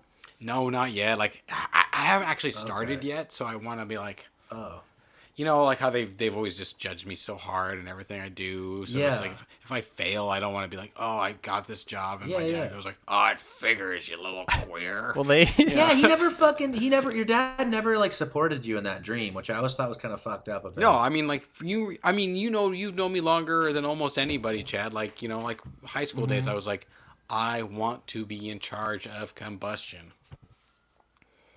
Well, your mom's going to be disappointed. She always saw I- a future I'm for not you as the I assistant to the regional skeptical it. manager. That's true. All right, let's Mm-hmm. talk about this this Big hit in the bonding scene. You talking about when they're getting drunk? Yeah, where the boys get drunk. Like they really Oh, yeah. have it out. I mean, there's been some scenes, you know, there there's that scene with the hand cannon on the gun range where Caan really lets loose with the slurs and the the sort of uh, uh, uh, confrontational language. But by by the certain point in the movie, they are indeed they have sort of seems like they're going to reach an understanding, and they start drinking vodka and drinking some spoiled milk, and uh, they uh, I guess they fall in love, really. They definitely Hell become yeah. like that's definitely like one of the transitional scenes, and I think the you know like between that and like the scene where like the other cops are making fun of him, and like James Caan throws the, that cop's keys into the ocean, and he's like lay off of him. Oh, that was so sweet. It's it's awesome. It's a very rewarding scene, but like. Uh, it's still kind of funny because James Caan never stops using the racial slurs for the newcomers, even after they bond. He still keeps calling them slags and all that stuff. Yeah, Slag Town. Yeah, it's like he never Mm-hmm. like he's like he's like I've grown to look at you as a human, but I'm still gonna use racial slurs against you. was a precursor to Gran Torino. Yeah, right. I mean, I guess, yeah. I mean, I guess that stuff also like doesn't immediately go away just because you've learned your lesson in one way. You know, like you have to unlearn habits. So Yeah. perhaps that's realistic. It's I actually think of a- that kind of makes sense. Like, I, I think most people would be that way, honestly. Well, I mean, honestly, like you know, when we were growing up as kids, like our generation, it was like totally cool to say like, "Oh, this guy's a retard" or anything. And hmm. then that I realized that was not an okay thing to say later on in my life, but I still said it, you know, because I had to hmm. unlearn a habit, you know. you were also pretty Yeah. edgy. Me? Yeah, You are- You were into like edgelord. taxidermy. You got some wild tattoos. And Yeah. I don't know how that relates. And also, to- you're also you're also not a 1980s cop who looks like James Caan. that's true. That's a really good point. so at some point, you had I'm, the I'm same guessing sunglasses. he's not going to be like. Yeah, I'm guessing he's gonna fucking keep saying that for a while at least. Yeah, even after he's like, he's like, "You're cool," but all all these other slags, right? Like they, they still suck. Yeah. Mm-hmm. He'll end up having that same conversation that he did with his previous partner. He's like, I just don't trust him, you know. Yeah. Um, James Caan in that scene where they're bonding, like getting drunk, he tells literally the worst joke in the world. like cracks and he up goes so like, hard. and and he goes like, I don't get it. I always like and like and uh, Mandy Patinkin doesn't laugh seemingly because he's an alien who doesn't get jokes, and he goes, I don't get it. I always get a laugh out of that joke. It's like that's literally the worst joke I've ever heard. So I don't know like, who you're getting you're getting laughs from. Yeah, we feel That like always newcomers. happens in movies. That happens all the time when they're like, "It's the best joke ever." Like it's never a good joke in a That's movie. True. when That's a good says point. It's going to be a good joke. Do you think And then it comes back. It comes back around later, where like uh, then Mandy Patinkin, who doesn't know Earth jokes, tells a joke, which is like, "Why did the chicken cross the road?" joke, and like, and, and uh, James Caan's like, "Oh yeah, I've heard it. I've heard it." that which felt is- improvised? Did you guys get that? Like, did did that feeling? It felt very natural, like it, like the like once again, Mandy Patinkin's like delivery, is throughout this movie is so top notch, uh, which maybe it is improvised, maybe it just se- se- se- felt so natural, but like that legitimately is a good joke. It's just a joke we all grew up with, and we knew the punchline before we understood it. So like if there was an alien coming to Earth, like that would be hil- uh, an hilarious joke to them. You know what I mean? Yeah, I just felt like Caan's reaction was like a very genuine, like organic reaction. Like it seemed like it got like a, a real laugh out of him. Maybe he's just It that damn been. good though. Maybe you're underestimating the skills of Jimmy Caan. Oh yeah, maybe he just blew my mind. yeah. Well, okay, Yeah. so we've talked about, like, I've clearly stated that this is the only Mandy Patinkin uh, performance I care about. James Caan, most famous, most famous for The Godfather. Does anyone have a favorite James Caan performance? Ooh. Oh, that's a good question. Uh, Misery is great. Misery is very good. He is, he plays. Uh, he he honestly kind of plays the role the way Mandy Patinkin plays this role. It's like he's a t- he's like a tough guy who's playing against his tough guy type, you know. Yeah, yeah. and like his character's a tough guy but doesn't want to be perceived as a tough guy and like james Caan's a tough guy who doesn't want to be perceived as a tough guy misery is great you know what movie i really like him in is uh way of the gun Bro, are you kidding? yeah. Are you kidding? I have been thinking about that movie all summer long. I have so much to say about it. Yeah, he's great. in wait do you like Gun. it You know, I I have watched it on multiple occasions, and on different occasions, it makes me feel a different way, and I feel like I'm watching a different movie, and I think that's really cool. But it's also like it's such a it has a lot of like dumb shit in the script, uh, just from Shane Black kind of screwing around. But there's also uh, Did Shane like there's Black no other write that? action movie like it. i thought yeah i don't think was it, that was i thought that was a christopher McQuarrie I thought it was script. Christopher McQuarrie. Do I do that all the time? I swear to God, I was like, the first time I watched it, I was like, I have to watch this Shane Black movie, The Way of the Gun. I think every time I, I get that confused. i think they kind of have similar writing styles so that Yeah. it's it's not like crazy to compare the, between the two it that movie definitely does have some stuff where it's like so much of its time where it's like particularly that Yeah. opening scene where in the like where they get in the fight and the and it's like very Totally. Tarantino esque but like Tarantino on steroids and those are definitely the weaker parts of the movie but when that movie like kind of like settles down and becomes a little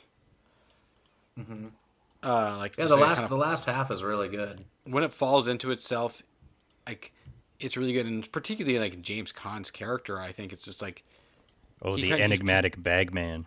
and he's playing it down so hard, but he also does weird things like he has that big scar on his neck, and he never turns his head. He just kind of always turns his body, and it's very subtle. And he's kind of playing a character he's played before, but playing it somewhat against type. Holy shit. I hate to interrupt you. Yeah, James Caan was in Dick Tracy and The Yeah. Dark Backward. Yeah, dude. Whoa. Dark backward. What the mm-hmm. shit? He really? I knew he was in Dick Tracy, and I've seen the, Chad. You showed me the Dark Backward, but I've only seen it once. I, do not remember him being in that movie. Did you know? Did you know that he? That's my dad's like favorite movie. I did know that. Yes. the Dark Backward. Lo- he loves that movie. I bought bought that for him for his birthday one year. I did know that. Like, and if you, and guys, listen, I know you guys don't know Chad's dad, but like, let me tell you something. Like, He's an this odd is the duck. character among characters.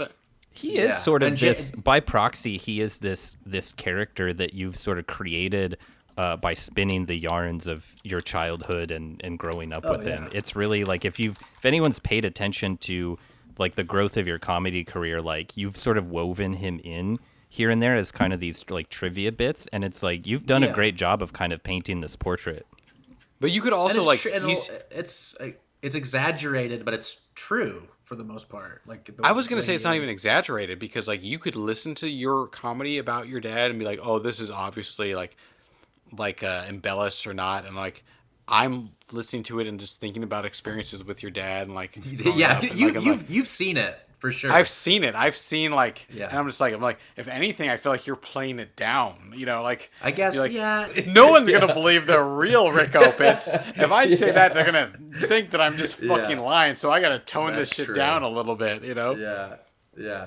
But he fucking loved the dark backward, man. Like, and that's such a bizarre. My dad has a really weird sense of humor, and uh, that movie just like he was just couldn't. He just was like, man, this is amazing. When, actually, when I first when I first started stand up comedy, and I told him about that, he was like, "Is it anything like the dark backward?" and I'm like, "No, dude. It's completely why would I do like that?" at all. yeah, it's not like that at all. But He's like, that was she's so like, funny. that was his she's like. you just lost a customer. yeah. yeah, dude. But uh, James Caan, he's like the doctor in that movie. That like uh, when he finds out he's got like an arm growing out of his back, James Caan is the one that's oh like, yeah, that's right. Yeah. I mean, James Caan also went through a weird transitional period. You know, between like the early '80s to the early '90s, where it seemed like he was just like coked out of his mind and didn't really want to work. You know. Uh, and was just like taking jobs for money and then like misery happened and he's like okay i'm gonna start acting again and which not to say that like he wasn't acting but uh, I, clearly he was doing stuff he didn't care about and then he did like some prestigious pictures in the 90s and then all of a sudden he was just like on like bad tv and like direct to video movies Mm-hmm. it was a pretty seemed like a fairly quick like fall after like the '90s. oh yeah well he was on that tv show that was popular Oh, yeah. but sucked the las Was it vegas, Vegas or something? It was just like Vegas or Las Vegas, and then every, pretty much every movie he's been in like since like 2000 on has been pretty uh just like Pretty direct to video ish. Yeah. Yeah, which is kind of crazy because he's a fucking huge name. Like people know James Caan. Yeah. Like I don't know why he like got hit that hard and it hasn't happened to like you know people because I mean he was a big leading man for a long time. I mean, sometimes it maybe it just comes down to like making like a decent choice here and there, like making the wrong choices, or I don't know, Yeah. like it is kind of weird. Like you hear all the time about like actors who have fallen from grace who turn down like legitimately like great roles, like Burt Reynolds turning down shit left and right, uh-huh, and then yeah, starring in all this like really bad direct to video stuff, and it's like, why wouldn't you have just been in this movie? You know, like it's like yeah. uh, Steven Spielberg offers Burt Reynolds a role, and he goes like, "No, I'm not gonna do it," you know. And it's like, and then he's in like Yeah. some direct-to-video thing where he plays like a guy who fucks fish, you know. Yeah. God, I wish that existed. Didn't see that Dude. one. It probably does, guys. I, was really- just I the spitballing here, last, The last like big movie James Caan was in that like was good was probably Elf. yeah, no, that was definitely like, I mean, not just like good, not good. I think that was the last big movie he was in. Period. That wasn't like Yeah, true. some sort of like cable TV movie or like straight up direct to streaming or direct to video movie, which I guess direct to streaming isn't as like. I'm, I'm, I'm looking at his fucking filmography right now, dude, some of the more recent ones have the funniest titles. There's one called Preggoland. yes, I saw that. I didn't actually see the movie, but I saw that it exists. Yeah. There's one called Sicilian Vampire, Whoa, let's go. and then Undercover Grandpa, and he plays Grandpa. I just I saw I saw an interview with him uh, from it was like on like Dateline or 60 Minutes or something. It was very recent, and he just and he was basically him just saying like, I want to make one more good movie before I die. That's- He's just like he's just like I just want to make one more good one, like have a good role, and then I can die. I'm 85 years old. Yeah. I was like, I don't want to go out. uh, I don't want to go do out as, Prego as, Land? as Preggoland. He's like, fuck, I'd even make Alien Nation 2. Send me the Yeah. script. He gets the sc- he gets the script for Undercover Grandpa, and he's like, "I'll do it as long as I'm Grandpa." Is he undercover as a grandpa, or is he like undercover like a grandpa undercover as like a teen at a high school? That would be, Either that'd be amazing. He's back I mean, in high school. if I was an actor, I would do those movies based on title alone. I, I same, wouldn't- I, same thing, same. Like even if I was like a very successful, like respected actor, if someone sent me a movie called Undercover Grandpa, like I'm doing it. I don't care what the movie's about. I don't care who else is in it. I'm doing it. It's like, do you Yeah. guys remember? Like, did you ever read about how, like, when uh, Samuel Jackson was in Snakes on a Plane, Yeah. right? And like during production, this producer was like, "Oh, this is stupid. We got to change the name of the movie to like Flight Yeah. 475." And he's like, "What the fuck Yeah. are you talking about? I only did this movie because it because it was called Snakes on a Plane. You know what that movie's about. I know this is a bad movie. It just has a funny title, and that's why I did it. If you change the title, you ruined like everything Yeah, about. Why I did I respect this. that a lot. I think that's oh, awesome. Oh, totally. So he's just having having fun. Well, I mean, like we always like everyone always puts like this stuff where it's like, oh, I'm an actor and I'm so prestigious and blah blah blah. It's like, oh, cool. Like you get to pick how you work. Like no one else gets to do that. You know, like there's something Yeah. for to be said for someone who's just like, I treat this as a job and I'm gonna show up and I'm gonna do my best. And sometimes I'm in Yeah. good movies and sometimes I'm in bad movies. And like it's just Mm-hmm. what I get paid to do. Yeah, And a I lot think- of it, a lot of the time, it's out of your hands, and so like, and you know that Samuel L. Jackson can outact almost anybody. And Oh, the fact that he's like, oh, I want to fucking be in this Snakes on a Plane movie. I think that's rad. Well, yeah, I mean that's true. That's a good point too. It's like he can out act anybody. Who? What does he have to prove? You know, like exactly. If he just wants to have fucking fun one day and be like, "Oh, I got to go here and go on vacation and like show up for a handful of days and be like, there's some snakes on a plane." Blah. Like, yeah, yeah, like literally, like I would do that for free. You know. yeah, yeah. Me too.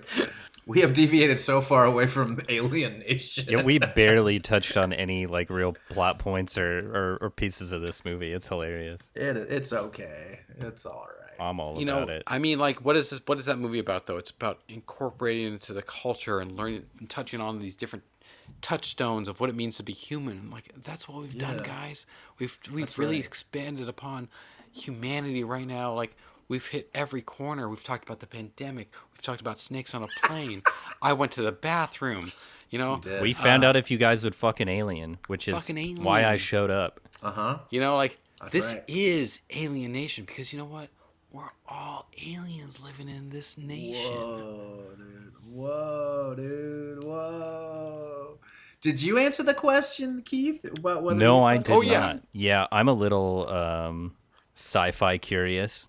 That's that's for sure. But I guess it depends on the type of alien too, which is that might make me sound like kind of a dingus, but I don't know if it uh, some kind of squid type organism. I may not be comfortable with, but you know this sort of the way the the newcomer has the the dot pattern across their skull and then it like goes down their back uh, along their spine. It's very sensual.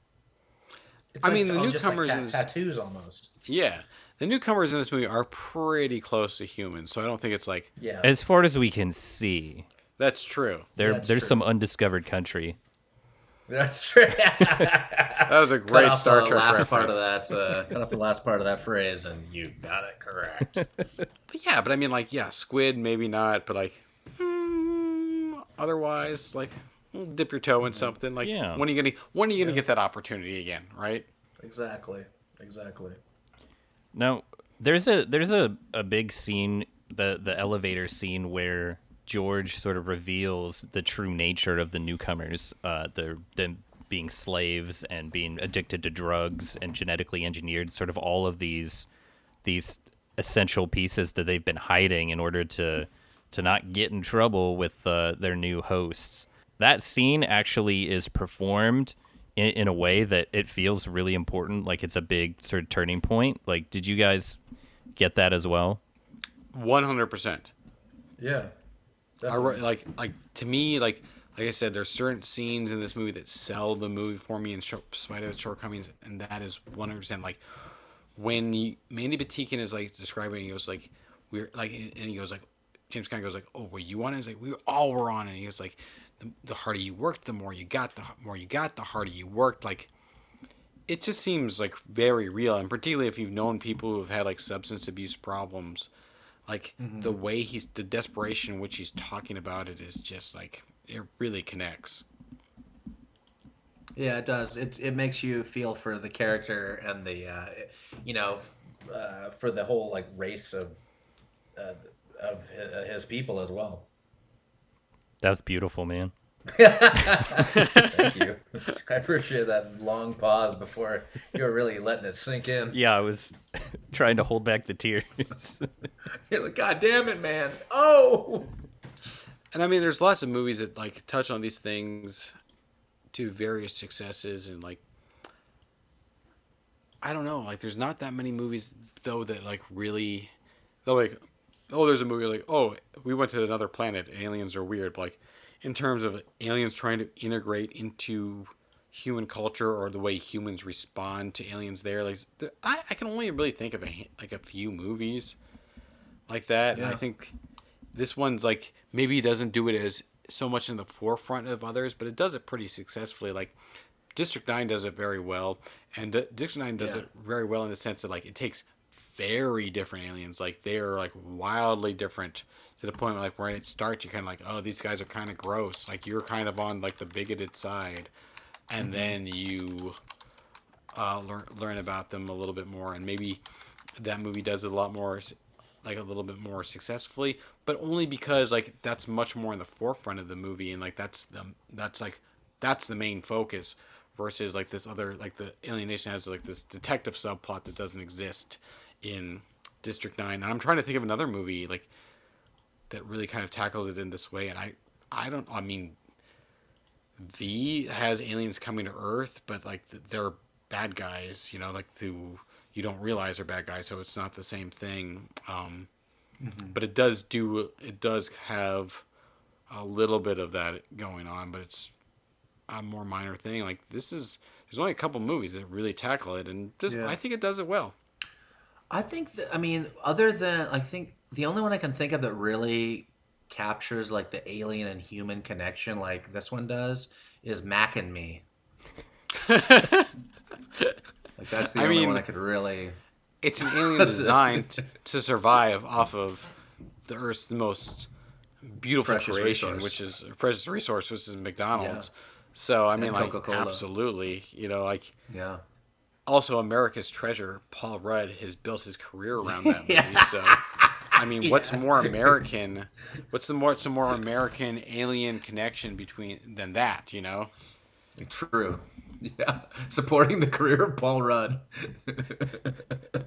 Maybe that's why he looks so young, dude. He's got that alien juice running through him, man. He just he's, He's been supporting support- on he's- nothing but so- McDonald's for the past forty Yeah. years. Alien McDonald's though, man. It keeps you young. That's what they don't want you to know. You know? Yeah, the the Mac and Me was actually directed by aliens. That's why it's so weird.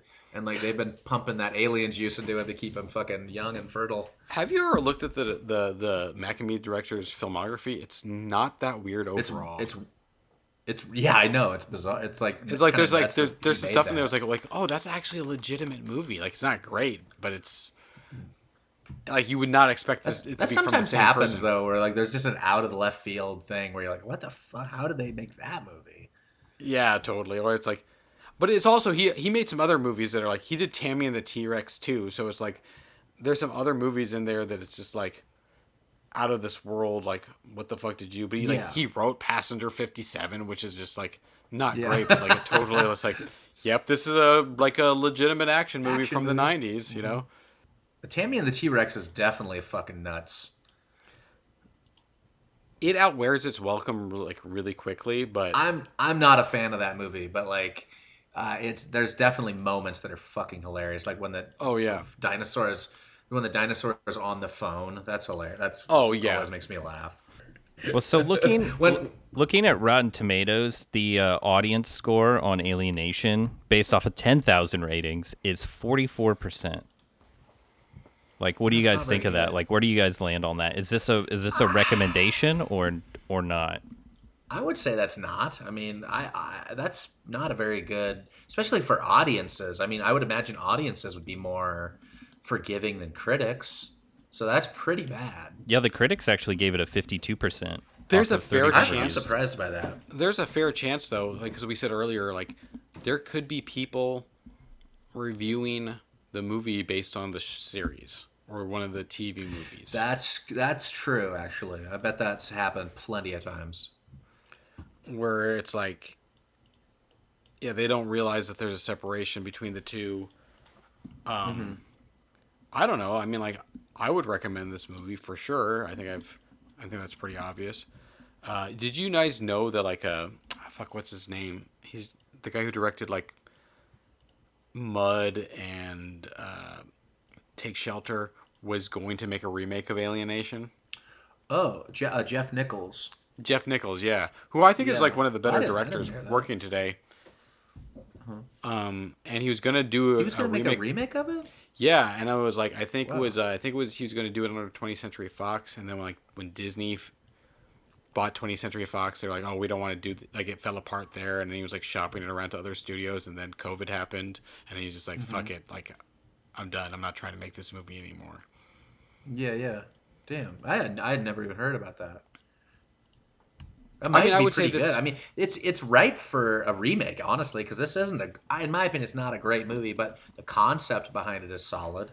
Totally, and I would say that too. Like, as much as I like this movie, and it's like you know I've been defending it, and like, it, it, there you could make a better movie than this one, you know, with the mm-hmm. same premise, and it's not even like, regardless of the fact that there hasn't been that many movies that have done it, it still doesn't even really feel like an original premise. It seems like something we just should have seen like fifty times. We just haven't. Mm-hmm. So, I mean, like, does it even have to be a remake? Can you just make another movie that's the same setup? But it's its own Yeah. thing, you know. I would give that my blessing. Well, you heard it here first. Here, here, you heard it here first, folks. Chad Opus has condoned a remake of Alien Nation. From what god is that a blessing unto?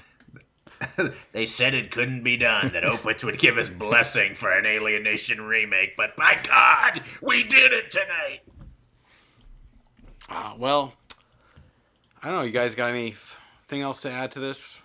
I think I've expended my thoughts on Alien Nation. Anyone else have any like things that they don't want to let fall to the side before we wrap it up? I enjoyed listening to your passion for this film. Oh wow! because I I definitely do not share the passion, but I, I liked I liked hearing your take on it, and I could see what you're saying, and I respect it. I still think it's not that uh, uh, pertinent of a of a film to see. I think The Hidden is way more entertaining. Hidden's great. similar Like, sort of idea. everyone should go see The Hidden. Yes, go see The Hidden in your local You got the local movie Cineplex. theatre. Yeah, It's coming back. it's coming out next week. Yeah, I, actually, I agree with Chad. Uh, and early on, like when you sort of launched into your your diatribe, just kind of talking over everyone and taking over the show and, and Yeah. holding it hostage. Um, Yeah. it actually we needed that. it bore fruit because uh, I was I was taken aback by your your genuine enthusiasm for the movie, and uh, it kind of it kind of changed my whole perspective on it. And uh, I would actually give this a, a a fairly high recommendation. Like I said, I didn't. I watched it, you know, just a few hours ago, and it didn't really thrill me. But that's not to say it wouldn't thrill me if I watched it, say, uh, tomorrow morning at 10 a.m and uh, I I'm such a big fan of the opening, and also that sort of I love scenes where uh, characters are just sort of cruising through the world and like looking at things and kind of you know you're getting glimpses of uh, and and getting brought to up to speed. And so if if you can watch the the beginning of this movie and by the end of uh, the car ride with James Caan and his original partner, if that doesn't win you over, then just shut it off. But if if Yeah. you're ready for a little bit more, then just keep watching it all the way through. I would say that's totally fair. Yeah, like if you're not like if you're not with this movie from the get, you're probably not going to be with it like 20, 30, 40 minutes in. Yeah, if one once the the drunk newcomer uh, kind of stumbles into the car with some sour milk, uh, if that isn't your the the deciding factor for you, then just forget the whole thing. I mean, that thing seems so funny because he's like, "Oh, why do these guys get to get drunk off sour milk? Why can't they get drunk off Jack Daniels? Yeah, why couldn't it be like something- Thunderbird? It's like, you mean like why can't they get the, the, drunk off of the things you get drunk yeah, off the of? poison that I like. Yeah, it's just yeah. so absurd. Where it's just like, it's it's not even like trying to like meet him halfway. It's like, why can't they drink some like orange juice? That's not offensive to me, but that's pretty good. Chad, you're gonna be in Washington soon. Do you have anything you want to plug? Any shows, upcoming shows?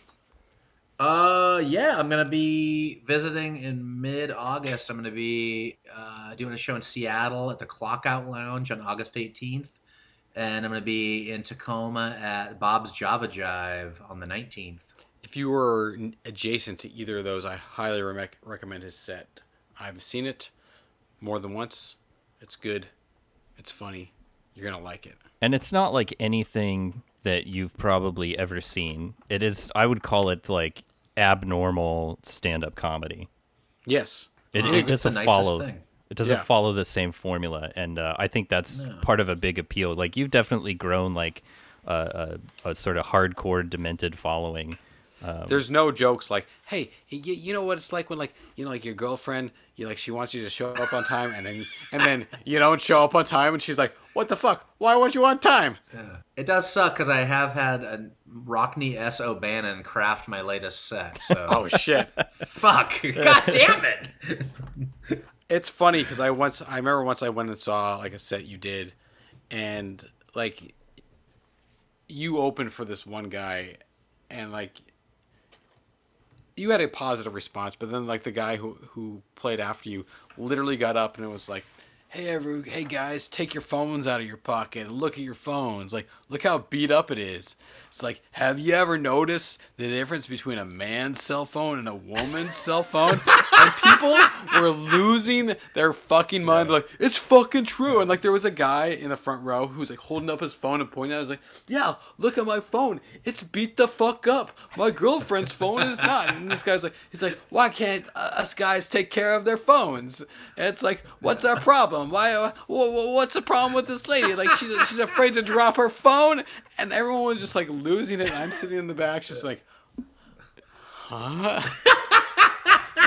it's like this is what the people came for.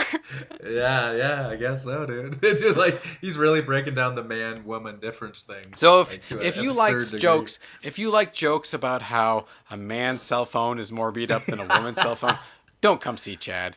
You're- yeah, you're, that's not not, gonna what like you're. it. That is not what you're gonna get. But if you have something resembling a sense of humor, or if you want to like break away from your restrictions of male female uh. cell phone culture, and you're in Washington, this is your opportunity right here. yeah, swing by. Well, guys, anything else? Yeah, let's get out of here. and Go fuck some aliens. Yeah, dude, that's what I've been waiting. I've been, I've been this hot alien lady like beckoning me to the bedroom. This is like for two Wait, what's her what's hours. what's her cell phone look like? Ah, it's fucking beautiful. Mine looks like shit. Ah, yeah, I know that. I know that. Yeah, baby. Lordy bigordy. All right. That's where we. cu- That's where we cut the stream.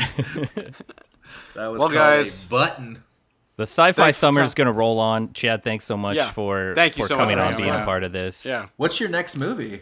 Uh, that's an excellent question. Uh, Oh. We've we've been mulling that around. We've got so many prime candidates for the science fiction summer. Uh, we're definitely going to get to the uh, Country Bear Jamboree because we, Oh, ha- nice. we we must. There's no no doubt about it. Uh, And then also, I think we'll we'll probably touch on something like Beyond the Black Rainbow, and Oh, yeah. Gosh, should we get to uh, Lawnmower Man director's cut now available on Tubi? I guess so. What? I mean, Hot I'd like damn. to check that out. Like, I know there's some hits that you like that I've never seen, like uh, Hellraiser Bloodline.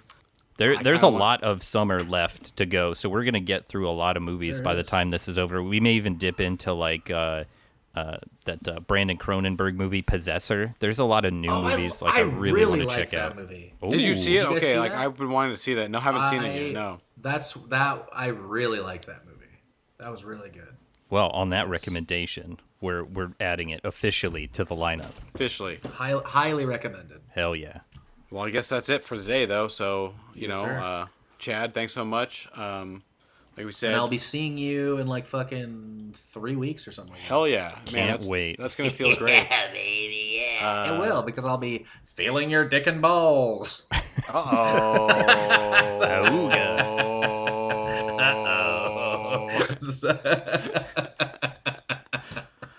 well, everyone, thanks for listening. Chad, thanks for being here. Oh, you're still recording? Oh no! Oh shit! Yeah. Oh, everyone's gonna know how you're gonna sexually assault me when this, when this yeah. comes comes about. We document all this stuff for legal reasons. I, I understand. yeah, guys. Uh, thanks for listening. We'll see you next time. Keith, what do you always say? Until next time, the dumpster is closed. Thanks, everybody.